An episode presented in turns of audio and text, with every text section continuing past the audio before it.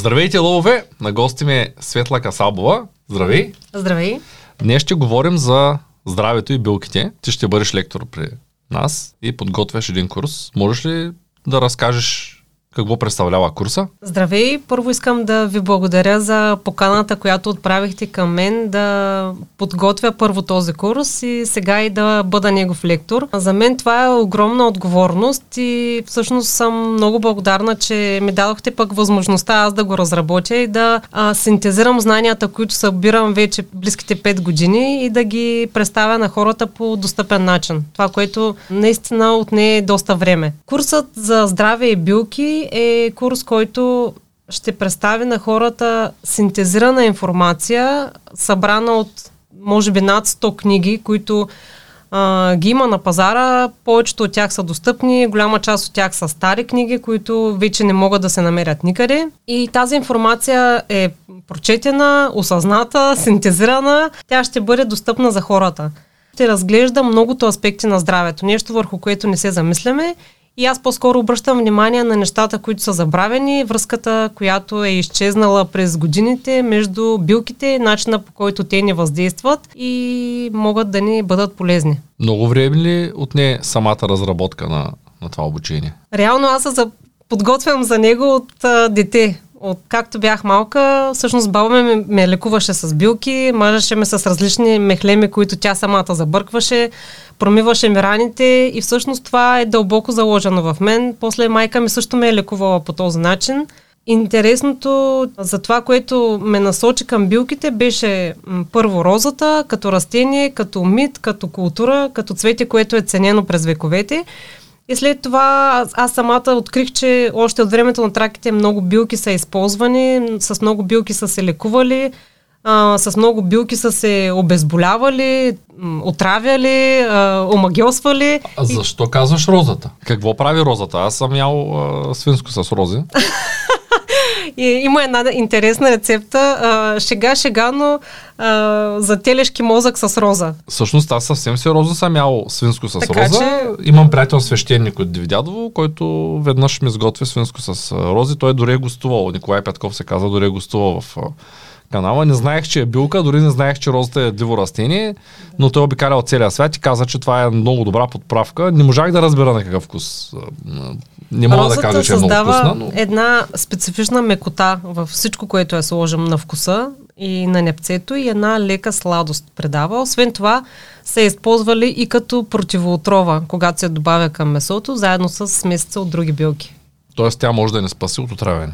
Може. Колко време отне конкретно нашия курс, който, който ще го правим От блок? 6 месеца реално подготвям и синтезирам информацията, която съм прочела, която съм научила, която паралелно ми попадаше и разглеждах и нови източници за нея. 6 месеца? 6 месеца. Колко време ще бъде целият курс като продължителност? 6 месеца. Тоест ти 6 месеца се готвиш за 6 месечен курс. Точно така. Това е чудесно. Знаеш ли, писаха ми доста хора за този курс имам списък с а, имейли. Дори някои казаха така, а, може ли да не уведомите, когато има курс. Ето, уведомяваме ви така. Тъй като може би ще пропусна някой. Няма как да хора с списъка. Всеки ден ми пишат различни хора, но има хора, които го чакат а, с нетърпение като продукт. Ти казваш, че курса е за билки и здраве. Има ли и какъв по-скоро е смисълът от създаването на продукт, който е за билки и здраве? Според мен в времена, в които живеем и хората са превърнати основно в консуматорско общество, рядко се замислят голяма част от тях за здравето си. Какво всъщност представлява то? Начина по който е съставено и компонентите, които зависят и определят нашето здраве са много. От това къде живеем, какъв въздух дишаме, какво се храним, с какво се обличаме. Всичко това са компоненти на нашето здраве. Билките са една съществена част от него, защото лекуването с билки безспорно е доказано през вековете и от нашите предци, за това, че дава никакви странични ефекти. Всъщност е много по-ефективно от лекуването с медикаменти. Медицината в днешно време е много добре развита и разбира се, че ние не трябва да я отричаме. Напротив, има случаи, спешни случаи, в които медицината е тази, която спасява животи. Това не трябва да се отрича. Това, което даваме като единство всъщност за здравето са многото му компоненти и как човек, ако обърне внимание на всички тези компоненти, може да взима спокойно и логично решение в критична ситуация. Например, разболява ти се детето. Какво казват? Първо звъниш на детския лекар и запазваш час или отиваш да чакаш с още 30 кихащи, кашлящи деца отпред. А реално не всяка ситуация предизвиква нуждата от лекар. Ако сме малко по-информирани, можем да останем спокойни и вкъщи просто да излекуваме детето си. Ти твоите деца сама ли ги лекуваш? Основно да. М- рядко пребягвам до, до лекар. Имам си така мобилен лекар, който когато наистина ми е трудно да взема решение, се обаждам и се консултирам. В тази връзка, като говорим за билки, сега може да ме извиниш, но не съм супер запознат. Каква е разликата между... По-рано говорихме, че искам да си купя бабини зъби, да си направя чай каква е разликата между да си купя бабини зъби от а, магазина под формата на таблетки, те се казват а, трибестан, hmm. дали, трибулус или трибестан, или да си ги сваря на чай. За организма не е ли пак бабини зъби и не е ли пак това, което му трябва? Тоест, м- организма прави ли разлика между витамин С в лимон и витамин С в таблетка? Прави разлика, да. Е, е, организма ни е изключително интелигентен и не е никак онова крехко нещо от което много хора се страхуват, че може да загубят някъде по пътя. Разликата е в това, че има различна консистенция на различни вещества, които са извлечени от бабини зъби, в случая билката. В една билка има много полезни вещества, които я изграждат. Те са веществата, които я пазят от другите билки, които й помагат да живее, които й помагат да служи на растенията, около които живее. И реално точно тези са веществата, които помагат и на нас извличайки ги с а, алкохол или с вода или с мед, те могат да действат по различен начин. Направена тинктурата, реално ако е алкохолна тинктура или друг вид тинктура, тя е концентрат от тези полезни вещества. И реално те много повече биха ти помогнали, отколкото или по-бързо биха ти помогнали, отколкото един чай. Аз това сварен. не го разбрах, да, защото за мен да пия чая е най-добрият вариант. Натурален е най- продукт, задушен, там запарен и пия. Това е най-безопасно. Ти обаче каза извлек. Точно така. Е, като е извлек, какво се случва? Няма концентрат. Ли да е? Това е концентрат Но защо ми е тази концентрация? Аз не мога просто да изпия две чаши чай, вместо да... Зависи какво искаш да една постигнеш. Една чаша повече мога да изпия и готово. Можеш да изпиш, но пак степента на извлечени вещества няма да е толкова голяма, колкото би била, когато се извлекат наистина полезните вещества на билката. Тоест, това... викаш и един литър да изпия, пак и 10 може литра, да не стане това и нещо. И 10 литра да изпиеш, има вещества в билката, които само с вода не могат да се извлекат. Необходимо е да бъдат извлечени с алкохол. Добре, в случая, може ли от всяка билка да се извлече такъв извлек по всички възможни технологии или по-скоро има неща, които са препоръчителни за определени билки и неща, да кажем, алкохола може ли да, да се ползва навсякъде за извлек? Може, да. Тоест може. Може, да. А ти това, което ми го предложи като тинктура на то алкохолна ли ще да е? Да. Аз не искам да се напивам. Да, реално алкохолна е тинктурата, но има, има начин по който се извлича алкохола от самата настойка. Тоест след като свърши извлека, после да. махаме алкохола по друг да, начин. Да, извлича се алкохола чрез друга технология. Има Добре. такава възможност. Това е много така навътре в химията, така да го нарека. ами така е. Добре, а ти откъде се учиш на тези неща? Как, как се са научила да правиш такива а, извлек да правиш? А, предния път, като идвах ти, донесах ти ми изключително много неща, да се призная, повечето от тях не ги ползвам, защото не знам за какво са ми нали, дадахте ми някакви маслинови неща, с които да си мажа кожата, някакви неща, които аз просто нали, не можах да ги разбера. И, и те стоят там, имам някакво усещане, може би аз съм малко по-различен тип човек, че нямам нужда да самия дори с някакви специални сапуни. Аз през по-голямата част от годината се къпя само с вода, Даже тук от 2-3 месеца съм на тенденцията да се къпе и с студена вода, т.е. даже и топла вода вече не ползвам. а, и, и в тая връзка нали, не мога да ги разбера а, лусион за тяло, а, лусион за лице, ма отделен препарат за лицето, там да кажем сапун само за лице, пак крема е той отделен, пък защо ми е крем като кожата ми, ако е здрава, би трябвало да отделя това, което и трябва. Аз така си го мисля просто. Той така, така се случва, тя не е нито мазна, нито суха. Честно казано, Даже, даже не и имам гел за бръстене, даже и това не ползвам. Нали, мия си лицето с някакъв сапун и се обръсвам с него и това е. Тоест, не го виждам като проблем. Не знам защо хората ползват такива препарати според теб. И, знам, че като говорим за, за здраве и за билки, Винаги има и такива препарати, които са в определени насоки. Те понякога вършат работа, когато човек има нужда. Точно така е. А, понеже почна с първия въпрос, къде съм се научила и как съм се Точно научила, така, да. А, информацията основно ми е предадена от а, баба ми, от майка ми за това как да си приготвям тези неща. Разбира се, че съм използвала и много литература, за да се науча как, как да я правя точно в нашите, нали, по-съвременно. И книгите, те са били моят източник. Относно това, което казваш, това са компоненти на здравето. Това, че нямаш нужда от някакъв крем, е страхотно.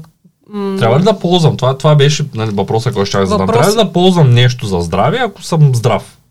Ако си здрав, може да взимаш мерки за това да останеш здрав. Да се храня, да се То- движа, да правя тия неща. Да, не? и примерно през определените сезони от годината да взимаш различни билки, които биха помогнали да, евентуално ако попадне някой вирус в тебе, ако имаш по-слаба имунна система, тя да бъде... Да се засили елиминира. имунната система Точно с така. определени билки. Да, превенция. Добре, виждам, че сте донесла някакви книжки, които са така доста стари, като изключим вашата книга, която имам за билките. Да, история за Още билките. първи път, като се запознахме, си взех ето тази книга. А, имате ли тираж? Имаме. Може ли да сложим? Нека колегите да сложат линк в описанието на видеото. Ако някой иска да се поръча книгата, аз я прочетах, тя е много интересна, тя е под формата на истории. Точно така. На мен много ми допадна, тъй като не съм билкар, не събирам билки, не варя билки. Такъв малко по-различен човек съм от вас. И в тая връзка нали, купих я от уважение, защото се запознахме и вие много неща направихте за мен негоден. А, но ми беше много интересно да я прочета сега, за съжаление, не знам точно къде съм е сложил на рафта. Ограбили са те. Ги... Може да съм ограбили, между не е изключено, то доста книги станаха. Който иска да си купи книгата, първия линк в описанието, ударете един палец нагоре и коментирайте с билки, за да подкрепите подкаста. Благодаря. А, в тази връзка с книгата, тези са доста стари. Човек, ако иска да се научи в момента на нещата, които ти знаеш, откъде ще намери тези книги? Има ли как да се здобие с тях или Ами, почти ги няма. Почти ги няма. Особено ето тази домашен лекар. Тя е на един а, българин Неофит Калчев, иеромонах Неофит Калчев, който е помагал през средновековието, всъщност помагал е и на Васил Левски, за да се излекува раните и на много хора. Те са били такива народни лечители. Тази книга, мисля, че е почти невъзможно да се намери. Тя е от 47 година и виж, че е ръчно надписана корицата. Нещо, което виж отстрани как е ръчно правена. Да. Това са книги богатство. От тези книги съм извадила много ценна информация и тя е за, за здравето, за момента, в който Световната здравна организация се насочва към здравето и към билките и в който налага да бъдат изследвани всички билки преди да бъдат ползвани. Тоест, хората са се лекували с определен набор от билки и в един момент тя казва, трябва тези билки да се тестват, иначе са опасни за живота. И ние го правим това с цел на в а, България всичко да е добре, да може да се лекуват хората с билки, да може по болниците да приложим и лечението с билки и освен това а, то ще излиза и по-ефтино на економиката. И нали се сещаш, че това не се е случва точно така. Със сигурност аз все още не мога да си обясня каква е разликата за организма да си вземеш таблетката на, на бабените зъби и да си свариш чая на бабените зъби. Аз мисля, че в две, двата случая ще свършиш работа. Даже си мисля, че това, което купуваш като таблетка, по-скоро то е м, Зависи каква е таблетката. Нали, това а, но трябва да се разграничи. случаи, като го купиш от аптеката, е, нали, там има химия. Тя няма как да стане само Ами, има, таблетка. В много случаи има. Има и компании, в които няма. Или тя е, смисъл, тя е просто смляна на прах, синтезирана и, и така, така може да приемеш много по-голямо количество от нея. Нали, това, което си Тоест- говорим. Тоест, медицината, като говорим като аптеката, като фармацевтичен продукт, не винаги е толкова лоша. Разбира се. В смисъл, а, има лекарства, които по-голямата си част а, имат негативи върху нас, отколкото позитиви, но реално в фитотерапията, защото има разлика. Едното е фитотерапия, другото е а, просто нали, медицината и всички лекарства на компаниите, които предлагат. А, фитотерапията реално а, тя предлага растения, които са изследвани, които по всички критерии отговарят на това да и примерно са разработени и са във всичките им показатели са полезни за човека или служат в определена посока на човека, защото не всички нали, са, някои са опойващи вещества, а други са успокояващи, нали, но всичките действия все едно на растението са изследвани. Може ли всичко да се лекува с билки? Тъй като нали, знаем, че билките помагат, аз като бях а, при вас на гости, те бях питал такъв въпрос и ти да. тогава ми отговори, че нали, не всичко е за всеки, но така е. какво ще кажеш за тия, които пък всичко лекуват? С билки, с чайови, с мехлеми, с... Ами, аз, аз първо да се разгранича, нали, аз не съм лечител. А, всъщност аз лекувам мен и моето семейство с билки и сме да твърдя, че се справявам отлично с това вече няколко години. А, по отношение на това да лекувам някой друг, аз имам а, различно становище и всъщност за това се захванах да правя този курс, защото смятам, че всеки може да поеме това знание в ръцете си и всеки може да, да има информацията, с която да лекува себе си и хората около него. Разбира се, не за всичко. Това, което ти можеш да направиш, да препоръчаш билките за здраве, а не за лечение. Бих обърнал внимание на различните компоненти за здравето. Например, засягаме в курса и тема, която се нарича психосоматика. Това е връзката между начина по който човек живее, начина по който се чувства и начина по който и болестите, които има. А, казва се така, ако видиш болести на един човек, може да познаеш неговия характер и неговите страхове. Реално. А, тази взаимовръзка, това е сравнително нова наука, но нещата са изследвани от а, медицината, че има взаимовръзка, нали? Много се говори това, стреса, от стреса разболяваш, има и много други емоции, които причиняват различни заболявания, нали? Като освен страха, това са нерви, когато човек се гниви, когато се ядосва, нали? Всички неща, които сме обсипани в ежедневието с тях. Те несъмнено дават нюанс върху нашето здраве. Още в древността това, което започваме да разглеждаме е а, медицина, а, история на медицината, още от древните векове. А, разглеждаме начина по който са се лекували предците ни. Защото е много интересна взаимовръзката и начините по които са се лекували и начините по които сега се лекуваме. Например, сега в нашите дни е много нашумяла арт-терапията, например. Това да отидеш някъде да преживееш дадена емоция чрез танц, чрез музика или чрез нещо друго. А, в древността това са го правили с музиката. Нали, орфеизма е това, което е налагал Орфей, е лекуване чрез музика и чрез а, слово. Реално са, има преведени такива диалози от времето на траките, в които се казва, че а, не може да се лекува отделно очите от главата. Или не можеш да излекуваш отделно някой орган, без да се излекува от душата на човек. И на древните лекари им казват така, не може да излекувате човек без да сте провели разговора с него. Тоест нямате право да го лекувате без да сте му казали истината, без да сте поговорили с този човек, да видите реално какъв е причинителя на проблема, а не просто да лекувате органа, конкретния орган, който е заболял. И това е било под достоинството им и абсолютно абсолютна забрана са имали да лекуват без да са разбрали какъв е проблема на човек. Тоест това, което правим ние днес, да успокоим само симптоматиката на дадено заболяване, без да разберем каква е неговата причина, е било абсолютно забранено и подсъдимо в тези времена.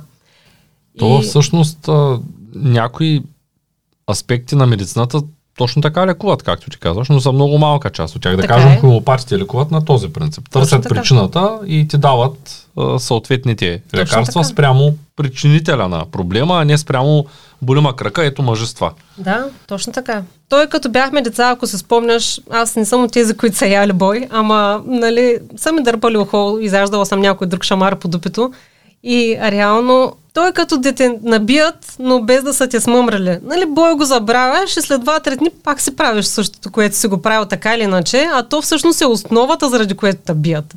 А когато и та набият и те смъмрят, нали, запомняш смъмрането и някак се стои там и, и те боли чувърката следващия път. Преди да направиш същата беля, се замисляш, ох, сега и ще ме мъмрят, ще ме бият.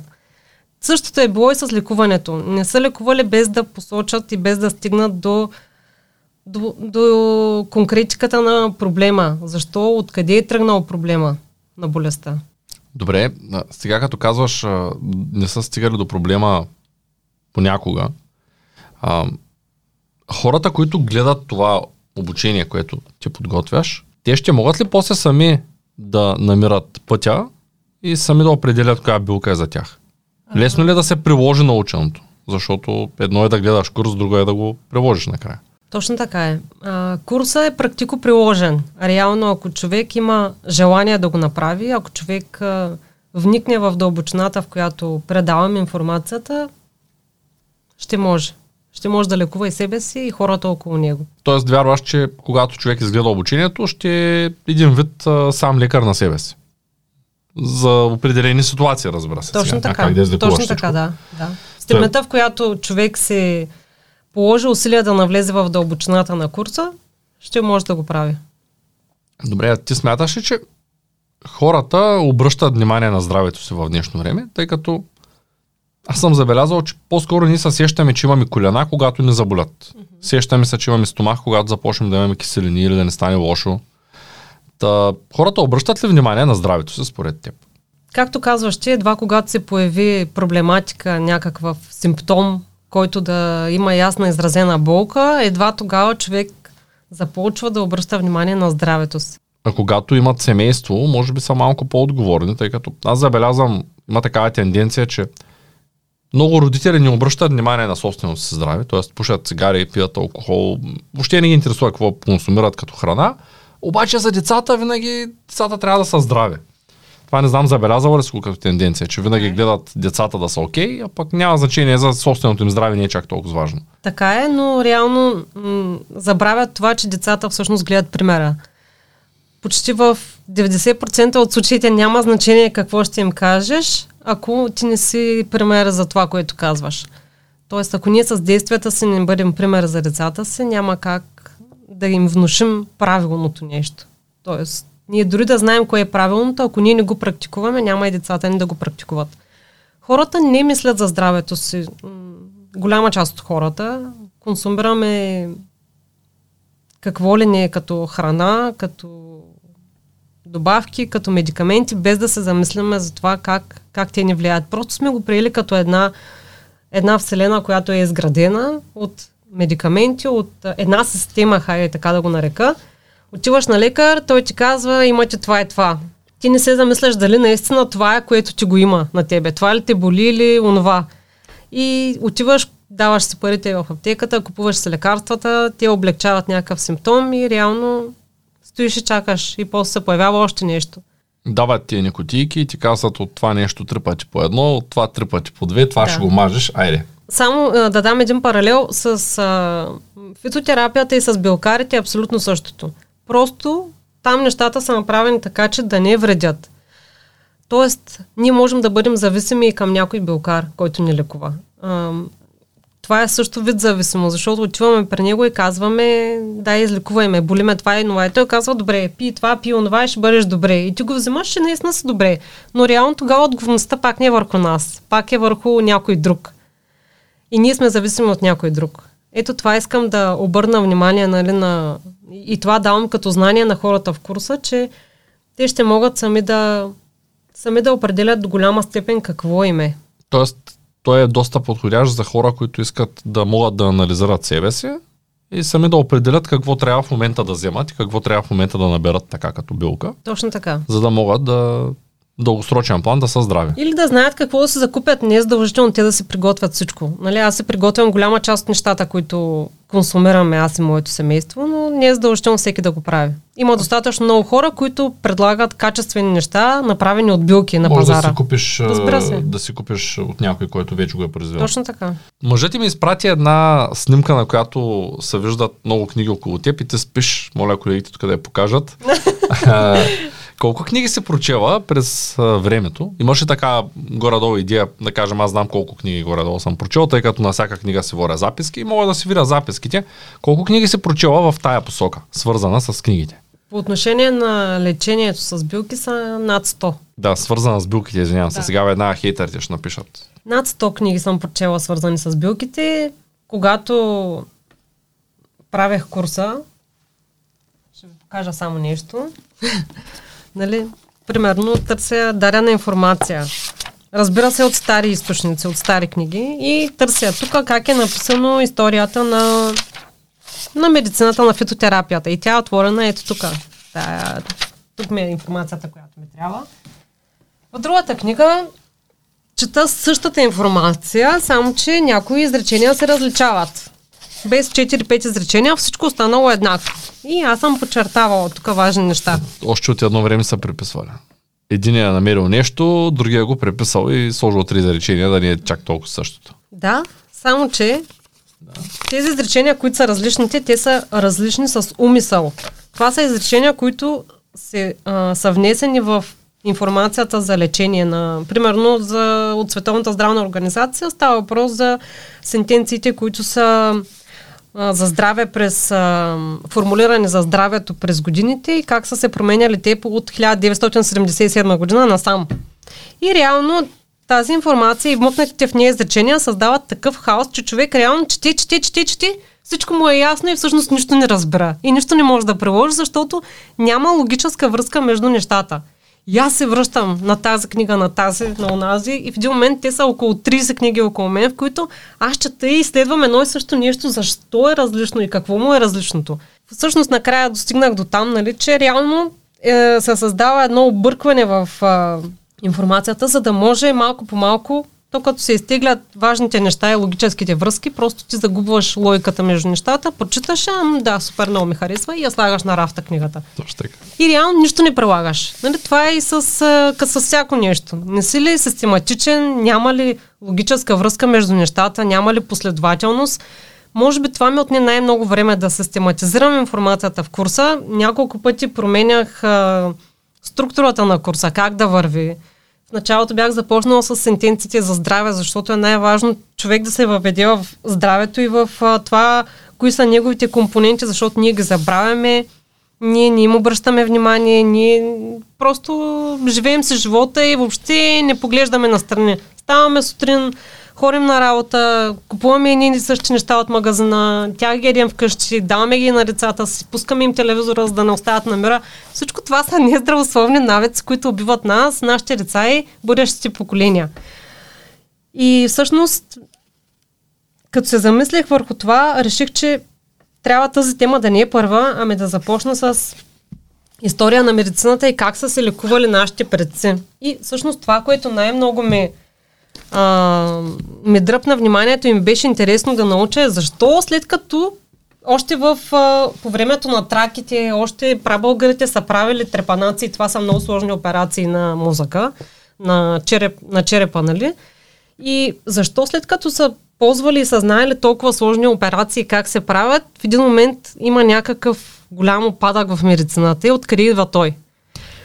Когато започнах да търся информация, пак а, така много трудно открих каква е била истината и, и реално видях, че а, в отговора на папа Николай към България е описана информация, че реално се забранява на българите да използват трепанацията като метод на лечение и като метод на там а, те са имали символична трепанация, в която се използвали за да, примерно, когато при да погребат човек, му правят една някаква дупка или беляк по главата, чрез който вярват, че няма да, да го обсебят вампири, например.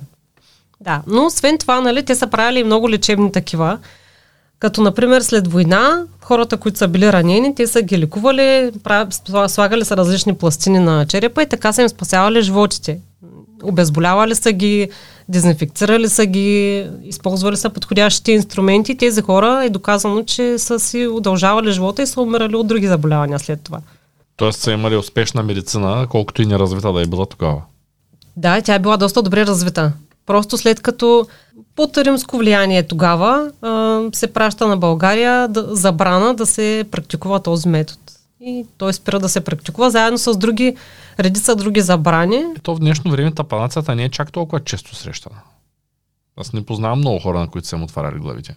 Ами, има и такива. Има, да, да, имам преди да. за щастие. Не е Става въпрос за това, че като сложност, като сложност, нали, те са правили много други да, операции. Да, това е много сложна интервенция, да направиш тук главата на някой, да го да махнеш нещо излишно, примерно тумор и да го затвориш. Да, нали, или, е... или да му сгубиш черепа. Има такъв описан случай с един намерен скелет, мисля, че в Ловешко беше, в който е бил огънат, нали, пак от война и те просто го изправят черепа му, пак чрез трепанация и човека оживява и умира много години след това от нещо си друго.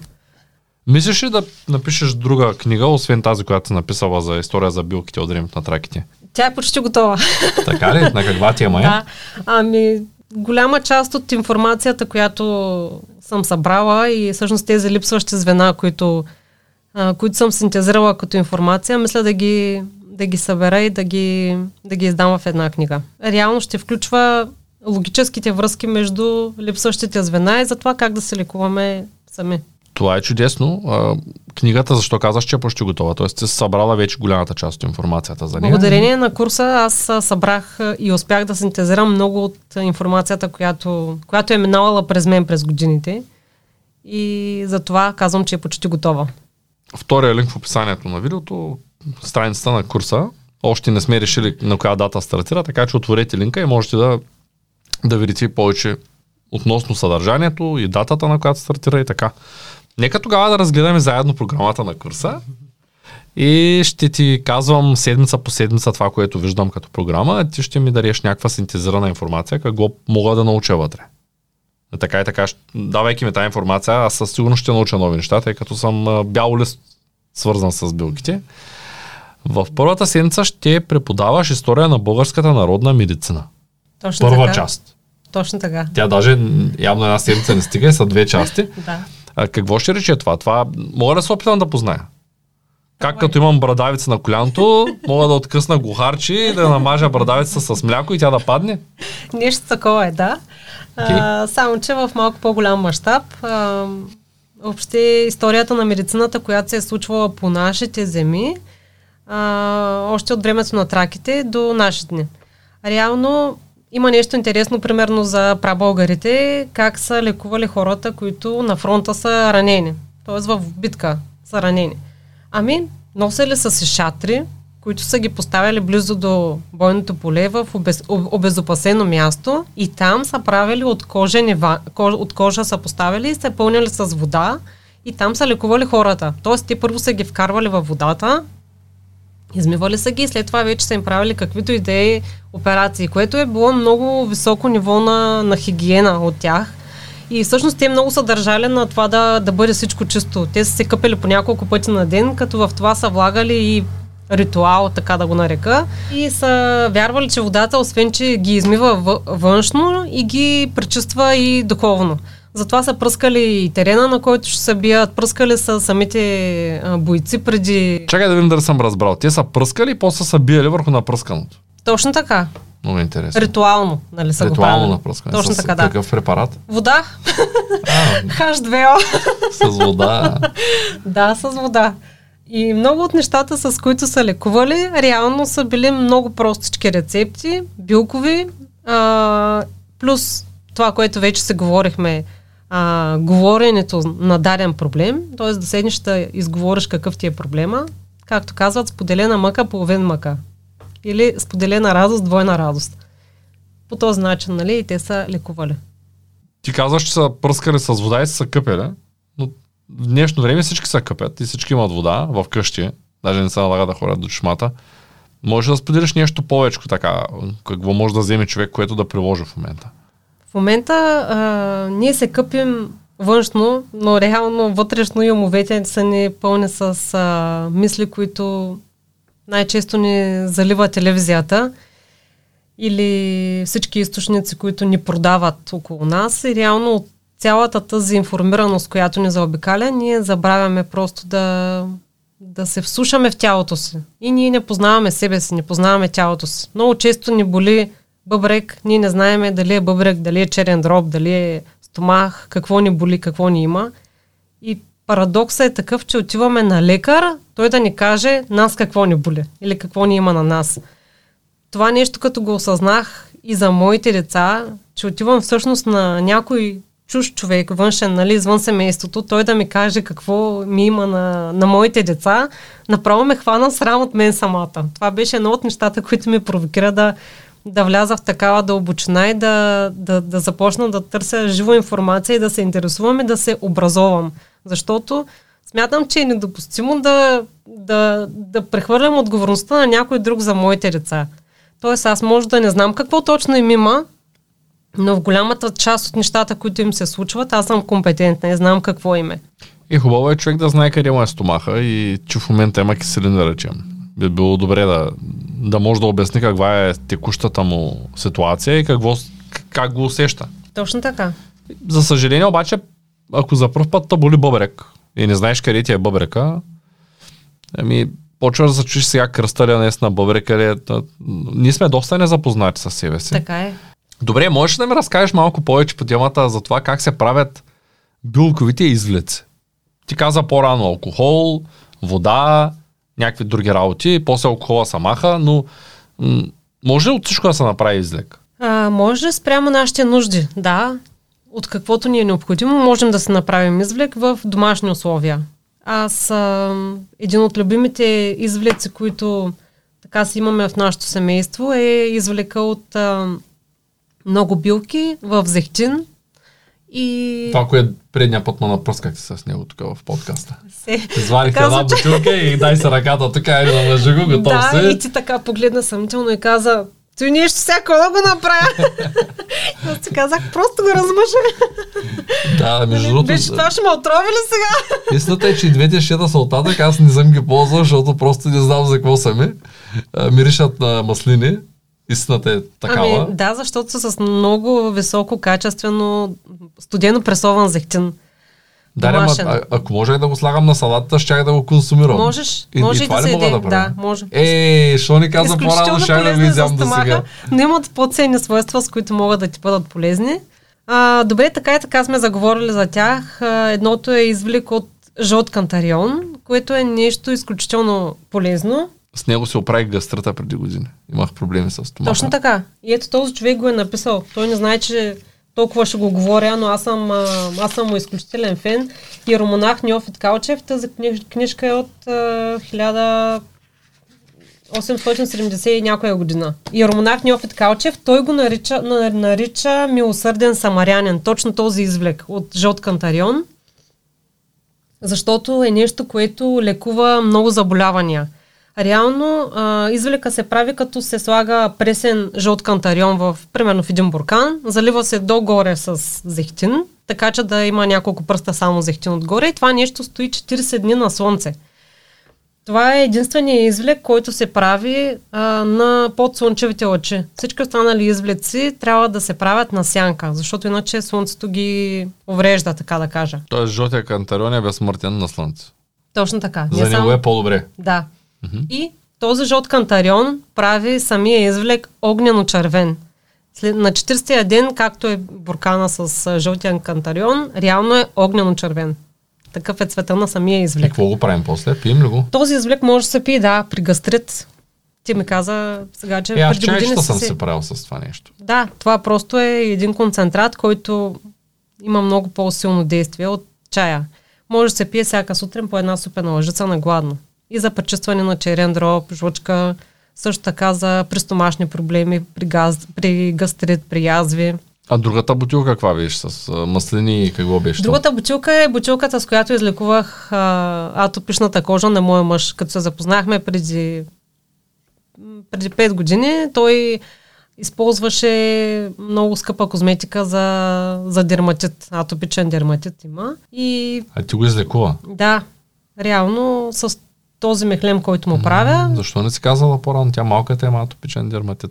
ами Добре. да, Той дали е горе нощи, защото седи там на същото място в шкафа на хладно. Колко Го- време е живо това нещо? това нещо е живо две години. Две години. Да. Вие го донесахте преди 6 месеца. Да речем, че Той е правен тази, миналата година, така че има още тая година, година със сигурност ще е жив. Да. О, занасям го веднага, само Да. после ще трябва да ми покажеш кой от двете щета, защото... Да, Аз ще едно- ги занеса и двете. Едното е с а, жълтия кантарион, което ти казах. Той е много добро и за изгаряния, външния. Ако човек се изгори или ако изгори на слънце, изключително бързо помага, убива температурата и подхранва кожата много добре. А другото, което направих и което, с което успешно нали, и моя мъж продължава и до ден днешен да се, да се маже с него, аз и децата мажа с него, е този, който ви казах. Има много билки вътре. Например, човек може да се сложи невен, мащерка, малко жълт кантарион, а, бял равнен, защото той пък е много добро кръвоспиращо или при охапване от насекоми действа много добре. Това нещо се държи така 40 дни. След това се прецежда и можем да се го ползваме течен. Ако някой иска да се го сгъсти, може да се сложи вътре малко а, восък, пчелен восък, с който да го сгъсти. Добре. м, Или Очевидно, етерични масла. можем да дискутираме различни видове помощни за здравето продукти. а, такива билкови екстракти, най-вероятно може да говориш цял ден за чайови, за мехлеми, за всякакви така интересни неща, но а, можеш ли да ми разкажеш малко повече, виждам тук така в пета седмица се засегнала биологично активните вещества в растенията. Какво ще рече това?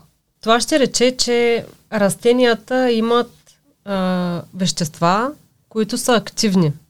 Тези вещества са от различни процеси, които протичат в растението и всяко от тях служи за различни свойства на самото растение. Някои от тях предпазват растението от други насекоми, други, други от тях предпазват растението от вредители, а, трети от тях спомагат за хранителните вещества, които влизат и излизат в растението за неговото развитие и растеж.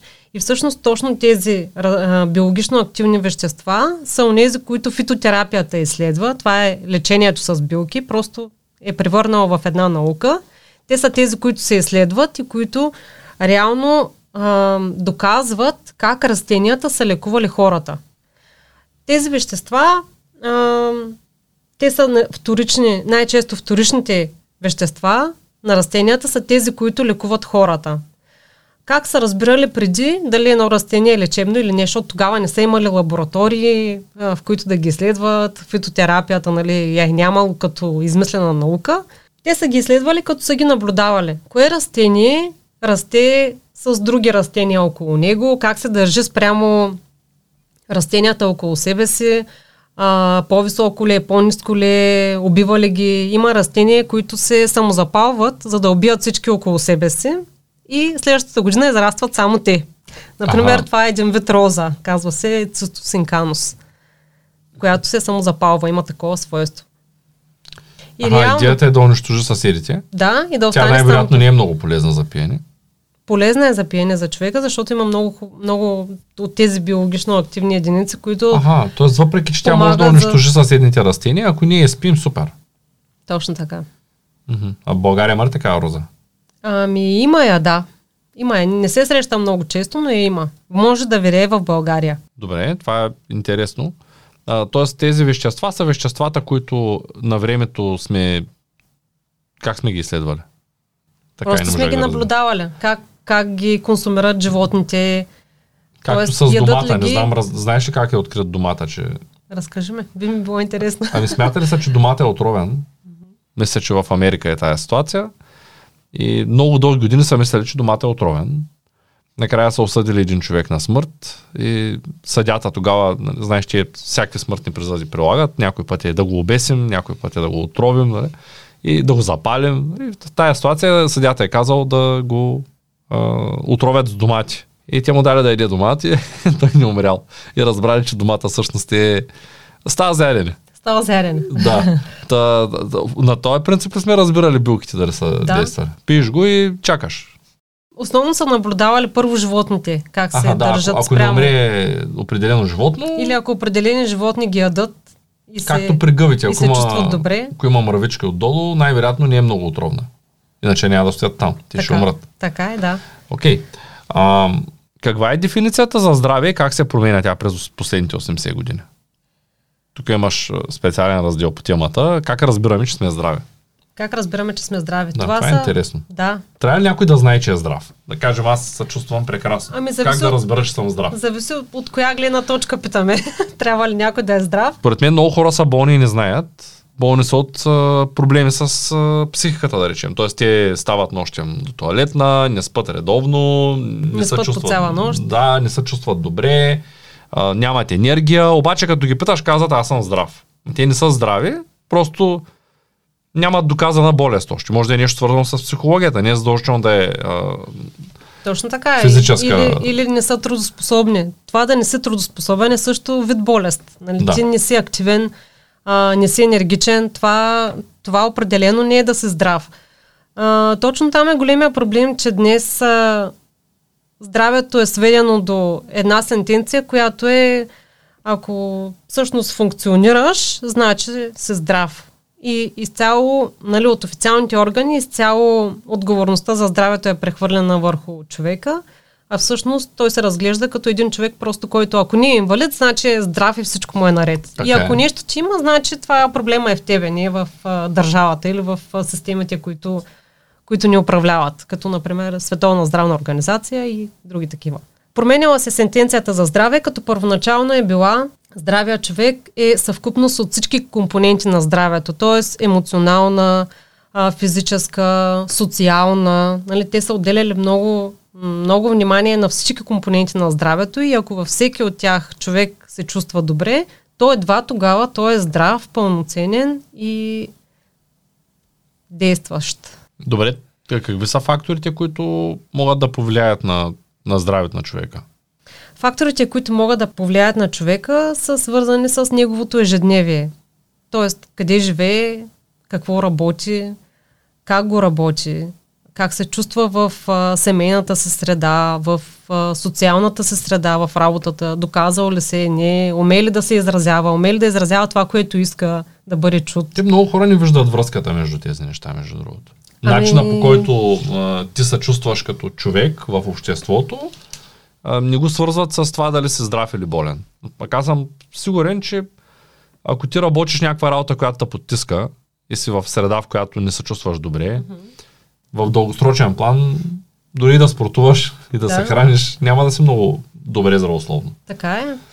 Връзката е ако, е пряка. Ако живееш под постоянен стрес, нали, дали би ще е в семейната среда или в работната, то в един момент ти или се сломяваш и това избива на някъде в тялото ти, защото няма къде да отиде.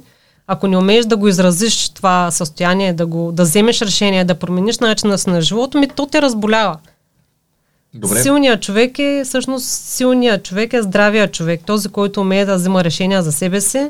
И всъщност едно от определенията за здраве е, че ако хората са силни, те са свободни и умеят да, да създават общества, които са силни и здрави.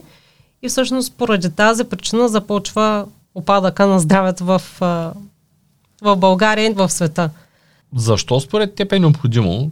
То е ясно, че е много необходимо човек да има здравно образование, но можеш ли да дадеш малко повече информация по темата? Какво е най-важното, което човек трябва да знае преди да, да се образова здравно? Защото сега много хора ще кажат, ами то хубаво има курс, ама кой пак сега ще го гледа този курс 6 месеца, после да се определям сам какво ма боли, после да хора да търся тая билка, да я суша, да я стривам, да я варя, да я дишам, да я правя там нещо.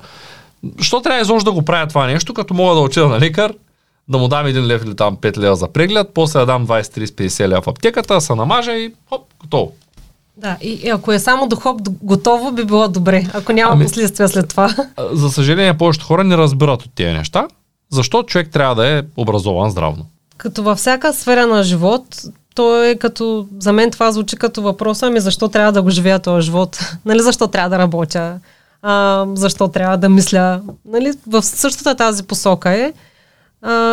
Въпросът е в деградиращото общество и начина по който е поставено обществото в днешно време, трябва да се замисли всеки един човек каква е неговата отговорност за здравето? Всъщност аз искам ли моите деца да живеят живота, който съм живял аз или живота, който е живял майка ми и баща ми? Как можем да променим а, нещата така, че те да са здраво мислещи хора. Нали? Не просто здрави, а здраво мислещи хора, които да, да поемат отговорността за живота си. Защото всичко това е свързано.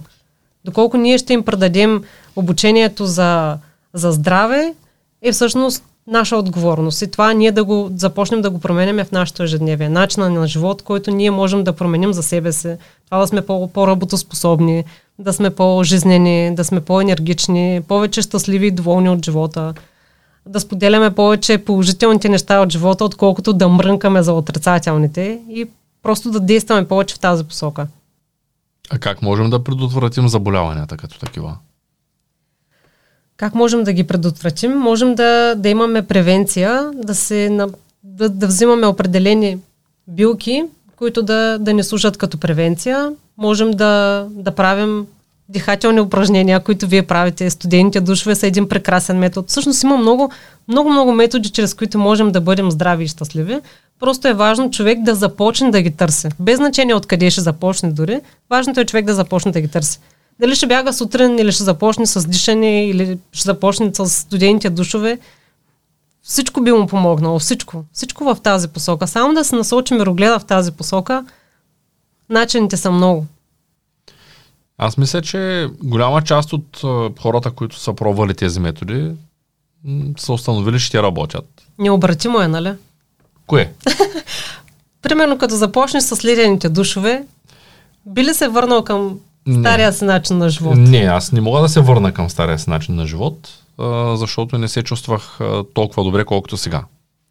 А, истината е, че ако някой си мисли, че като говорим за ледени душове, че това е нещо, което наистина не върши работа, той просто не е пробвал или ако е пробвал, не е пробвал достатъчно дълго време. Тъй като тялото има способността да се адаптира Така е. и все пак трябва да мине период на адаптация. Не може цял живот да си бил на 23 градуса като в епроветка, да се къпал с гореща вода, която почти ще остави с такава температура, да се повивал като беби по най-бързия начин, търкаш с хавлята и почваш да обличаш тениски, блузи, каквото намериш там, после ти е топло.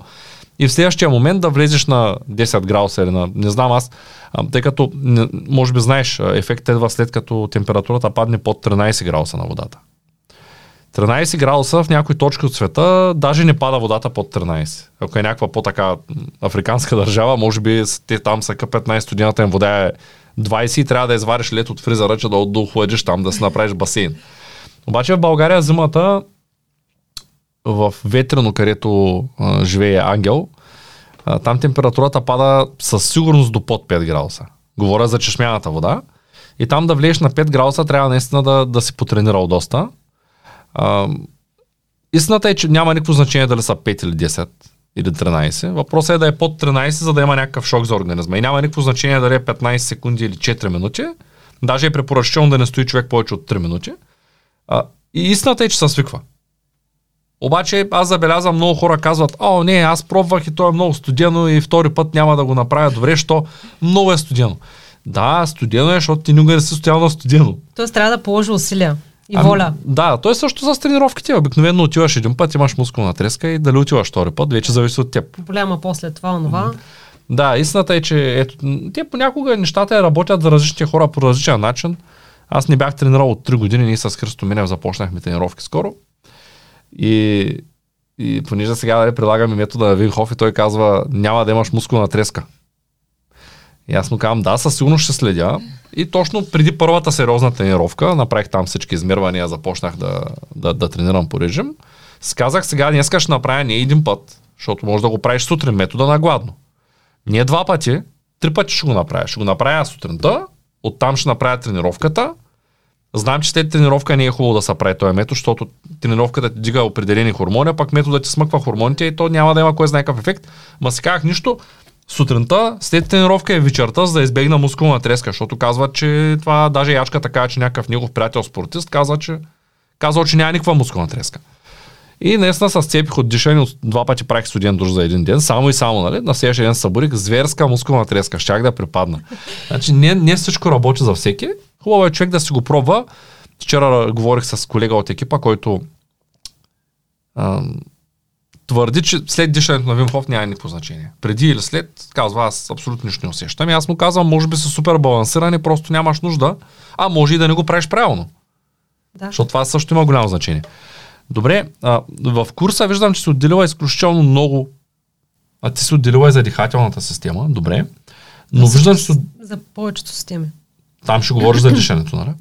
А, аз не съм компетентна за дишането. Така ли? Да, ще го спомена. За дишането, като сме тръгнали да говорим, тъй като аз също не съм много компетентен, аз знам няколко техники за дишане от преди Вимхов, тъй като съм член на Art of Living. А, там учат бастрика, судар шанкрия. Судар шанкрия се прави само с инструктор. После има и домашна судар шанкрия, но трябва първо човек да е минал курс. И от опит знам, че няма никакво значение каква техника човек използва на дишане, а резултатът е един и същ. Просто от опит го знам това нещо. И някой като каже, аз правя такава техника, пък другия казвам, аз правя такава техника, всъщност, каквато и да е техника, тя работи по начина да ти регулира хормоните в организма, да ти смъкне нивата на кортизола. Да... Така че дишането е много хубаво нещо. Така е. На мен Вим Хоф ми хареса много, защото може да научиш някой за 5 минути да го прави. И отнема 20 минути. Да. Докато с удар шанкрия трябва да си 3 дена по цял ден на курс и после се прибираш и пак не си много сигурен. И трябва да ходиш на ам, такава групова судар шанкрия веднъж на 3-4 месеца, за да не забравяш ритъма, защото там е много важен ритъма. Много по-лесно е да направиш Жимхов. резултата аз не го виждам каква е разликата. Нали? Това е може би като а, това с екстракта от Билката, от да. билката да я накъсаш, да направиш екстракта, да първо да го направиш с алкохол, после да извадиш алкохола и другото и да отидеш да купиш от аптеката пакетчето с требестана, гълташ хапчето и... И нали, тоест, може би резултатът е един и същ, но начинът за достигане на този резултат е коренно различен. В един случай имаш натурален продукт, който сам го произвеждаш, Да. в другия случай, може би втория случай го купуваш от някъде почти готов и го правиш на чай, което ти казваш, че не е толкова ефективно. Третия случай отиваш купуваш ни хапчета. А между другото, аз тъй като съм взимал, като спортувах активно, като говорим за бабени зъби, а, една кутийка бабени зъби струва колкото 5 кг чай. Защото те изнасят билката от тук някъде в Европа, там я това правят на да таблетки, оттам отива в Америка, пакетират я в Америка на, да кажем, Now Nutrition или така някаква по-сериозна. Пакетират го в Америка и ти го връщат в Европа и то става а, една таблетка един лев. Пък ти с един лев можеш да купиш едно пакетче чай да пиеш 3 месеца. Така е. Това е другия проблем, че всъщност от България се изнасят страшно много билки и поради факта, че те се изнасят като сено, т.е. просто билка, необработена, А, Сух продукт. да, това много измъква цената. А, Купуват го без пари и после го внасят после го в кутия връщат на огромна да, цена. на стотици проценти надценка. А, което всъщност е нещо, което можем да променим ние в България и хората, които се занимават с точно този сегмент от а, бизнеса, защото има много хляб в това. Това също е една посока, в която ако, ако се помисли, хората в районите, които живеят, биха започнали да ги опазват. Ако знаят, че от това зависи техния хляб, нали, и че това ги храни, те биха си пазили и Ако природата затворим чиста. цикъла със сигурност, Да. ако знаем, че тази билка се продава тук и от тук се изнася в чужбина Да, и ние печелим економически от това, а не в момента както е. точно така. В момента даже, скоро говорихме с а, Владо Ников, а, той знаеш, че е бил във фарма индустрията. Точно така, да. И аз си бях купил едни таблетки, болеш ма гърло. И той каза, бе, точно тези вика ги произвеждат, вика в едно нещо като блок. Вика, не си купувай от тези, купи си от другите. И аз викам, добре, купувам си от другите. И той ми вика, снимай там опаковката, която си купил, защото му казах, тъй колко пари съм изхарчил. Снимам и той ми каза, Цецо, ако искаш вярвай, това го внасят. Вика, беше около 20 лева. Ако искаш вярвай, вика, това го внасят за левче. От един лев, вика, аз очаквах, вика, да е станало 12-13, ама го продават на 20. Тоест, даже крайното звено, което Да. го внася, има 2000% наценка. Значи, може би себестоеността на това, което аз съм купил за 20 лева е 10 стотинки. Нали, то докато мине през производителя, Да, че през да. склада, че през носителя, че да дойде до крайния търговец. И се оказва, че цената е... Аз за това баби не зъби си варя. Защото със сигурност е по-ефектно. Знам, че билката съм е сложил аз в тенджерата. 100%. Докато в таблетката там е малко относително тая таблетка Има и нещо друго, което също е много важно при ползване на билки, а, в какъв район са расли тези билки. Има билки, които в неподходящ район, когато растат, т.е. ако до тях има земеделска земя, давам, например, и тя се пръска и се тури с каквото и да е, тези вещества по подпочените води, по дъждовете, по изпаренията и по дъждовете се разнасят на около 200 км. А те как казват на такива растения? Не потентни, т.е. нямат потентност. Няма... Растението е същото, обаче Да. ефекта не е същия. Точно така, да. И дори понякога може да е отрицателен ефекта. Тоест той внася токсини в организма ни. Ние смятаме, че не лекува тази билка, тя внася токсини. То е с храната е така. Ако си купиш 100%. култивирана риба и ако си хванеш риба, 100% има голяма разлика в качеството е, на, така е. на протеина в нея. Така е. Добре, а, за органи няма да говорим. За дихателната система казахме, че ще правим отделен курс. Между другото, аз не практикувам Винхов все още, но мъжа ми започна да го практикува и всъщност всички вкъщи спим на, на отворени прозорци вече. И наистина ефектът е умопо- умопомрачителен. нали, толкова добре се чувстваме, успяваме да се наспим всички вечер, въпреки че сме с малко дете, което се буди. То също спи при нас на отворен прозорец и нямаме проблем. Това е, според мен е чудесно, стига човек да си Просто- го наложи. Да, М, То за всяко нещо е трудно. Аз като Аз- започнахме канала, минах на боси обувки. да. И половин година ма боля коляното. Защото никой не ми каза, че трябвало постепенно. И аз ги обух и се сцепих. Още от първата седмица имахме работа, бяхме тръгнали да обикаляме из България. И аз ги обух тия обувки и не се взех други. И за една седмица направих 100 000 крачки с тия бости обувки. Абе, що ма боли коляното, що ме? Няма боли коляното, то цял живот съм бил по една, в една поза с а, определени а, те, те стандартните обувки имат система за да ти е по-мекичко и в един момент аз се едно стъпах на земята на твърдо. Да. И да, и чак така половин година мина, докато почна да ми минава коляното и сега горе-долу се поуправих. Ти май имаш доста така, с всяко нещо, което започнеш, минаваш през целия му негатив. Да, аз съм Спомням такъв. си, през студентите душове, че май беше минал през Е, разболяване. А студентите душови се разболях, защото реших да вземам студент душ преди да прочета книгата. И влязах и никой не ми каза, че трябва да стоя 15-20 секунди. И аз се наврях на, не знам, стоях 3 минути, да речем 5, колкото мога да изкарам, на колкото може вода. Докато оцелеш. Оцелях, Или ако, оцелеш. Да, също с пришата се откаже, че ми стана лошо. и реших, че трябва да излизам вече, може би съм прекалил. И тъй като на мен и телефона ми е водоустойчив, и аз реално пуснах един хронометър, Да. сложих го до мивката и влязах в... И понеже не можах да вляза, защото психологически не знам, защото ти взимал ли си студен душ? Зим... Не, не съм взимала. Да, много е трудно. Леден студен. Да, много е трудно. И понеже аз пробвах да вляза, тръгвам да влизам, обаче ми е много студено и ти, ти, ти се заповядваш, влизаш. Да. Обаче мозъкът ти казва, не, Не. няма да влизаш. И два-три пъти пробвах и не стана и накрая така как, как издържах, влязах просто под душа. Т.е. спрях водата, аз съм с такъв голям капков душ. Влязах отдолу и дигнах рязко кранчето и сках, тук ще стоя сега. Не мърдам. Да, и стоях известно време, но тогава нямаш, дишанията не ги правих, не беше последователно. Буквално направих един студен душ и на следващия ден развих синозит. 10 дена бях на антибиотик, защото първите 3 дни си казах, ще изчакам малко с този антибиотик. Да. Обаче имам хроничен синозит от едно време, който ам, като пушах цигари, защото аз доста съм пушил, тогава много постоянно го развивах. И постоянно всяка зима имам си 10 на антибиотика списък, в която поне два пъти, докато пушах цигари от тия нали, 10 антибиотика, просто съм лекувах дори, защото знаех, че, знаех кога имам синозит, знам кога почвам да плюя гной, знам какво ще ми каже лекарката. Нали, то е, като го имаш, като го развиваш два пъти Да. годишно, ти е ясно. Да, и когато спрях цигарите, година по-късно не ми се беше появял синозит. Синозит не съм фащал сигурно 5-6 години, обаче той душ ме оправи. и пих антибиотик, не бях пил от години антибиотик. Много ми беше зле. Наистина, права си. А, затова е много важно човек, когато прави нещо, първо да проучи как става. Да. Да, да вземе информирано решение. Да, даже и да не знае точно как става, да не е сигурен.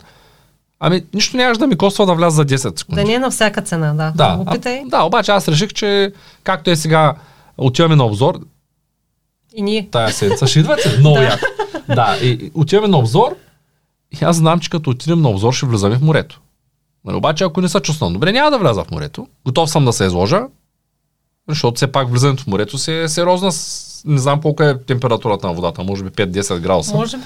Може би сега ще влязат някакви хора, които ще се втасат, ако не са правили студени душови и ще искат и те, нали, то... Когато са група хора, по-лесно става. Да, по-лесно намираш сме смелост да влезеш. 20 човека да. и всичките като кажат, айде, нали, друго е, като си сам.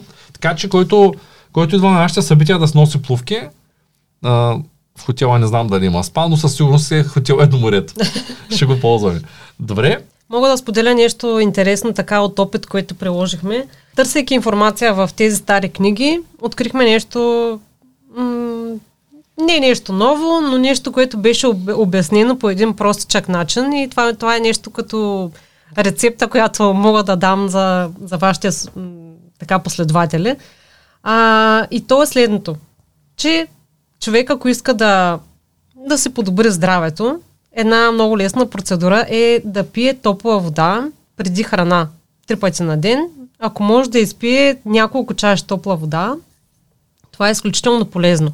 Това е нещо, което сме чували много и навсякъде, но а, това, което ни накара да започнем да го практикуваме вкъщи, беше обяснението. А, и то е, че когато човек пие топла вода, реално отмива всички неща, които са останали като м, мазнини, като храна а, по хран, храносмилателната система и реално когато изпие топлата вода, тя ги отмива и ги изчиства. А когато те останат по, по вътрешните стени на храносмилателната система, те остават и започват да ферментират и да се отлагат и да се а разпространяват ние в организма след храна тая вода топлата. Тя се пие преди храна, а, поне 40 минути преди храна трябва да се пие. И човек, примерно, ставаш сутрин, първото нещо на гладно трябва да е да пиеш топла вода. две чаши. Ако успееш да пиеш топла, като казвам топла, това е почти гореща вода. А... Добре, ами аз като пия топла вода и после като се нахраня, няма ли пак да останат мъзнени по хранопровода? Трябва да изчакаш време преди да се нахраниш. Тоест трябва да има една разлика от време, която да е половин час след пиенето на вода. Едва тогава можеш да едеш. Mm-hmm. За да може да. Е, че хубаво е да си произвеждам ферментирали храни в хранопровода. Просто това нещо, а, образуват се мазнини, които после се разпространяват в цялата ни система, в а, целия организъм. И в, а, и в а, артериите, и в а, дробовете ни. И в, вярваш ли на, на това нещо като технология наистина? Може би, защото го, щом го практикуваш, вярваш Практикувам на това го, да. Аз когато започнах да го практикувам, първо, че естествено, че се ускори хоренето до туалетна, нали, по малка и по голяма нужда, просто се регулира целият ми организъм. Освен това започнах да го прилагам на свекърва ми, която приема по 300 хапчета на месец. Тя е диабетик. А, от много години приема хапчета, не на инсулин. И реално, когато започна да, го, да, да ги пие топлата вода тя а, и ние с нея, след един месец приемане на топла вода, едното и хапче за диабета отпадна. Той се смъкна захарта. Което е нещо, нали, тя цял живот ги е приемала тя хапчета, тя е вече на 60 и повече години. И това само, само топлата вода преди храна и отпадна едното хапче сега. Направихме една антипаразитна програма на, на храносмилателната система и започна отново да, да прави хипогликемия, т.е. да й пада още захарта. Така че сега ще видим на следващия преглед дали ще успеем да, да смъкнем още някои от хапчетата, които приема.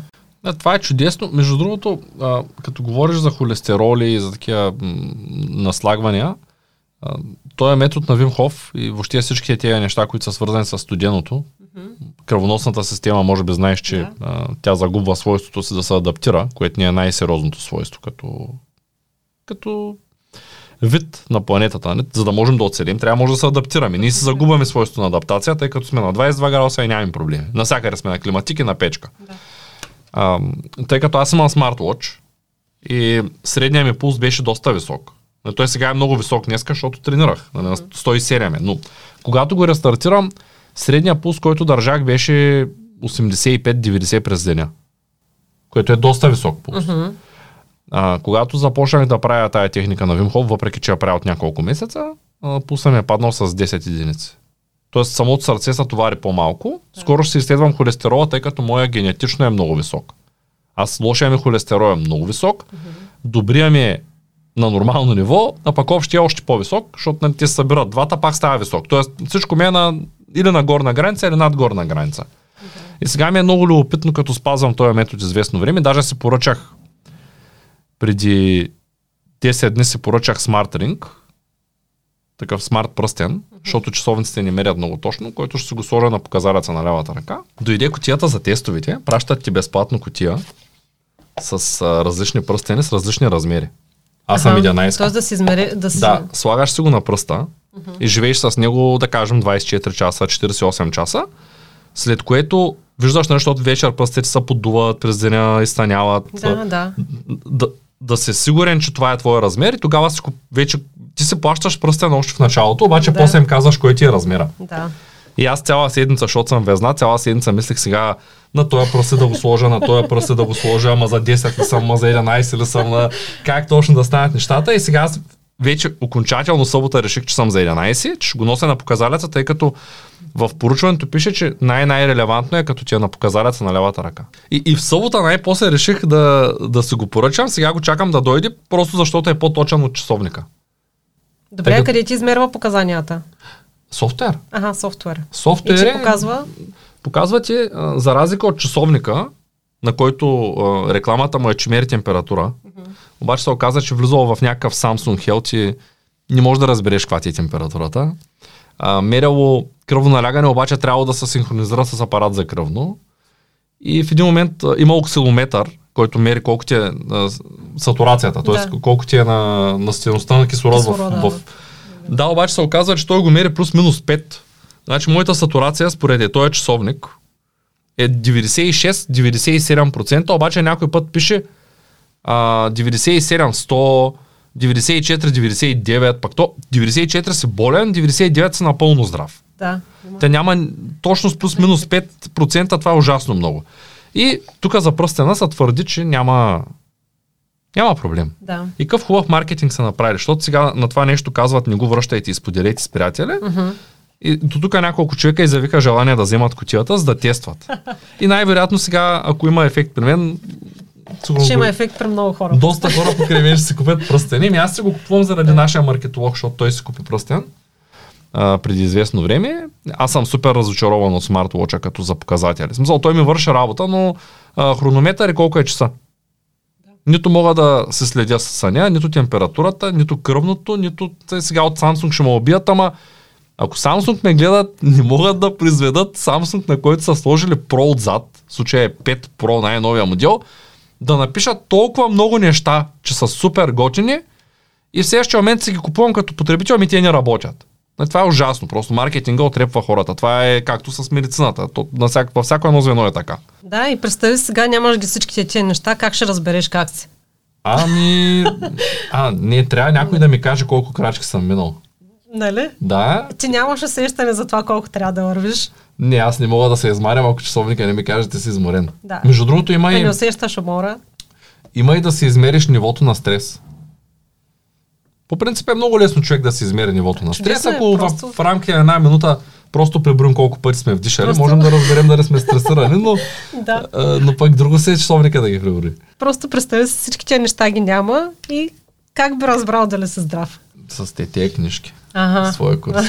А, Истината е, че е, гледала ли си едно, имаше един филм, То е като да имаш усещане за себе си. Просто, просто това нещо ние сме го забравили заради да. всички тези неща, които, които са около нас и които ни ушолесняват, а всъщност ние забравяме кои сме. Нямаме никаква връзка с лимбичната система, която имаме. Изобщо Да. тя съществува, но ние не знаем как работи. Много често как са ги лекували от някакви заболявания. Просто им, примерно, рязват от, от ръка или от крак да изтече кръв при отравяния, при гнойни рани, при такива неща. Нали, неща, които ти как ще се сетиш да го направиш в днешно време? Нали? Никога няма го не, ти направиш. ще сложиш йода септ, там ще залепиш нещо отгоре, ще чакаш то да го изтегне. Примерно, Нали, Съвсем примерно. наобратно ще караш. Да, защото да. е, Или ще отидеш първо да се тестваш, отровен ли си, не си ли. да, някакъв друг тест там с а, реактив да, да ти каже дали си зле. Истината е, че имаше един филм, който бях гледал, фантастичен филм за бъдещето, където в началото на филма а, става дума за едно подземие, в което отглеждат клонинги на хора за резерва, ако някой има нужда от орган да му присъдят. И те клонинги, разбира се, не знаят, че са клонинги, докато са в туалетната по малка нужда и на единия му казва вие днес можете да употребявате или си какво количество храна. И другия казва, нали, т.е. тук що се е видял показатели, казва, е на мен пак нищо няма да ми дадат да ям днеска. Нали, т.е. може би бъдещето е точно на там. Ако не променим нещата, ще се наложи някакъв изкуствен интелект да не казва, че сме гладни, жадни, че, че сме ядосани, че... Защото това се случва в момента. Да, И ние нямаме много избор. да. Да решим какъв пол сме. Да, а, това е друга тема, но да. А, истината е, че понеже аз съм технологично насочен човек и ползвам такива джиджавки, те ми харесват. Няма Тоест, на, на мен ми харесва нещо сутринта да ми каже, а, честито, че се наспа добре. Обаче в същото време, това същото нещо, аз може да съм се наспал добре, ама то да обърка. И да ми напише, ти не се наспа добре. И ако аз съм психически неустойчив, да, и нещо ми напише, че аз не съм се наспал добре, мога да си вкарам а, филм, че в момента съм зле. И това нещо се случва постоянно. Нали? Това, което ти го показах с ето 96-7%, а сега ако съм някакъв параноик и ще си кажа, мале, ами то 96 е долната граница. Значи аз съм болен вече. Пък то реално това е един пластмасов часовник, който не съм много сигурен колко чета. Той сега, ако направи една серия дишания, пише 99. Веднага. Понякога пише 95 след дишанията. Не мога да го хвана как отчита, аз, аз се чувствам добре и затова не му обръщам внимание. Хубаво е човек да, да усеща тялото си, а не да разчита на... Това имам предвид, им- има маса хора, които са много страхливи и ползват такива приложения и просто са параноици на тема болест. И най-малкото нещо да ги заболи, отиват веднага на лекар. Нещо ми има, нещо трябва да взема. Да, аз миналата година си правих едни изследвания и ми излязаха много зле. И после отидах, говоря за такъв, а, като говорим за диабета, за Свекарваме. А, да, Да. Нали, при мен направих такъв а, диабет пакет и ми излязаха много зле. На панкреаса ми отделяше на гладно максималния брой единици, който трябва да е, т.е. на, на горна граница. А, организма ми не реагира добре на инсулин.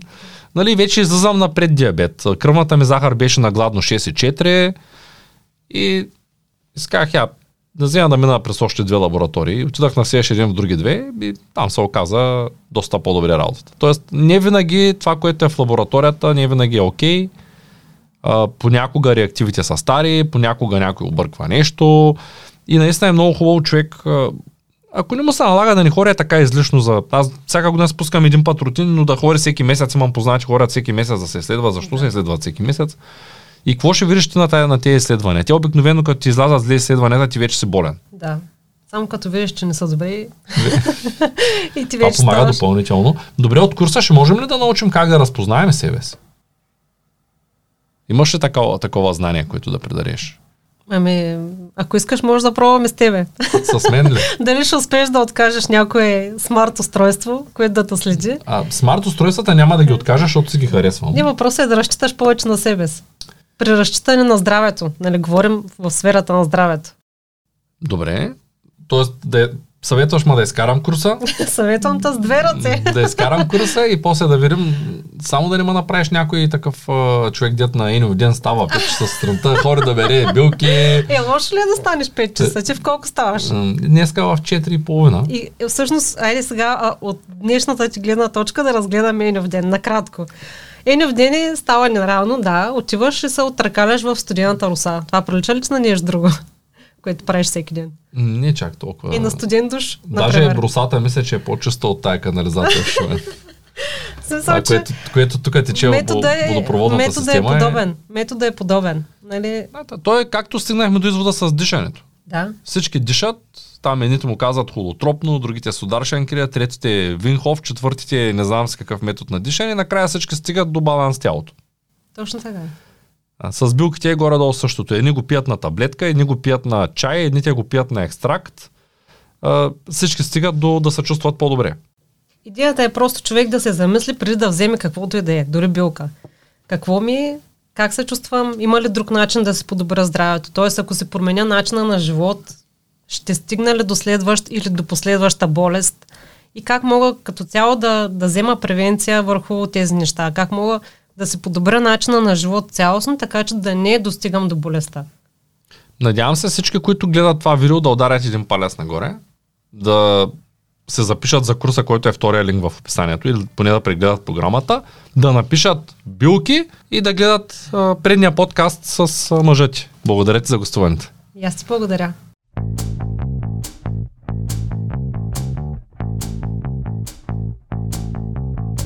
Това е от нула до успех.